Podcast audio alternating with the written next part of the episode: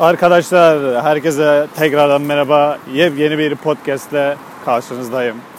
Bugün sizlere bahsetmek istediğim önemli bir konu var. Benim olasılık ve istatistik sınavım.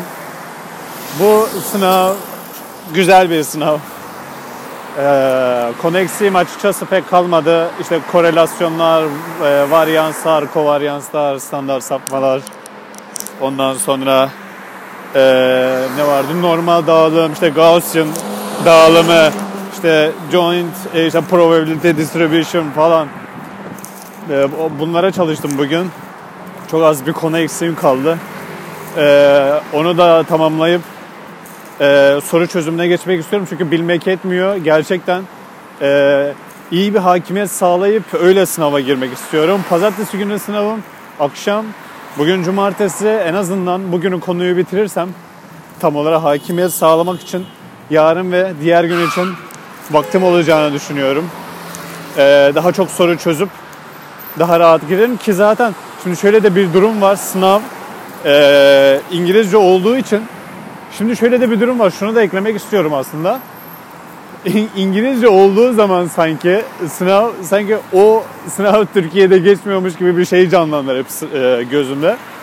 Ki ve şimdi sınav İngilizce olduğu zaman hani nasıl Türkçe o Türkçe sorularla karşılaştığımız zaman ben hep sığlık arıyorum. Yani hani bir dar yani hani her şey göründüğü gibi çok böyle bir anlam aramamak lazım. Ee, zaten soruda verileni direkt görebileceğimizi düşünüyorum. Ee, fakat İngilizce olduğu zaman soruyu doğru anlamaya çalışıyorum.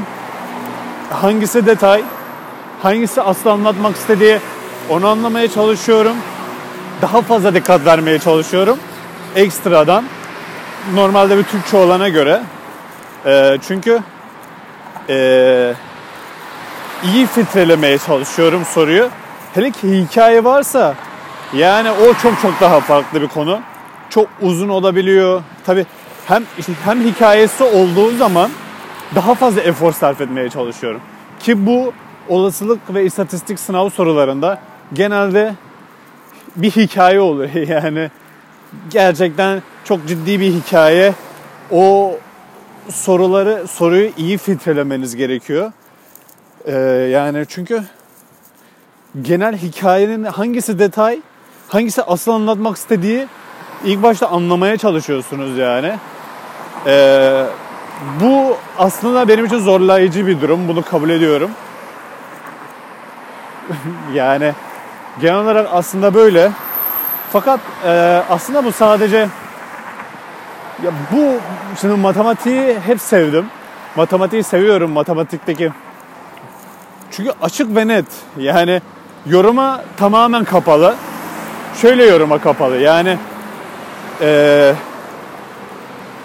e, sizden istediğini yapmanızın belli başlı yolları vardır. Yani e, kendi kendinize bir yol üretmeniz çok ekstrem bir durum olmadığı şey, e, derecede e, gerektirmez. Yani dikkatinizin iyi olması gerekiyor. Yani sizin kendinizin bir şey katması yerine o an kendinizi iyi vermeniz gerçekten iyi bir efor sarf etmeniz ve dikkatinizin iyi olması gerekiyor. Bu yüzden hoşlanıyorum fakat başka derslerde e, şimdi bir de şunu da eklemek istiyorum şimdi matematikte formüller belli olduğu için sizin e, iyi dikkatinizin olması yetebiliyor fakat başka sınavlara geldiği zaman durum bir yetenek de gerekiyor biraz daha. Yani belli bir standart bir şey istemiyor sizden. Size o an mesela sinyaller ve sistemler dersinde örnek verecek olursak onda sizden mesela anlık bir şey istiyor. Formül yok. Sizin belli bir e, dikkatiniz ve kapasiteniz dışında e, soruyu iyice kavrayıp kafanızın içinde bir şeyleri daha tahayyül etmeniz gerekiyor.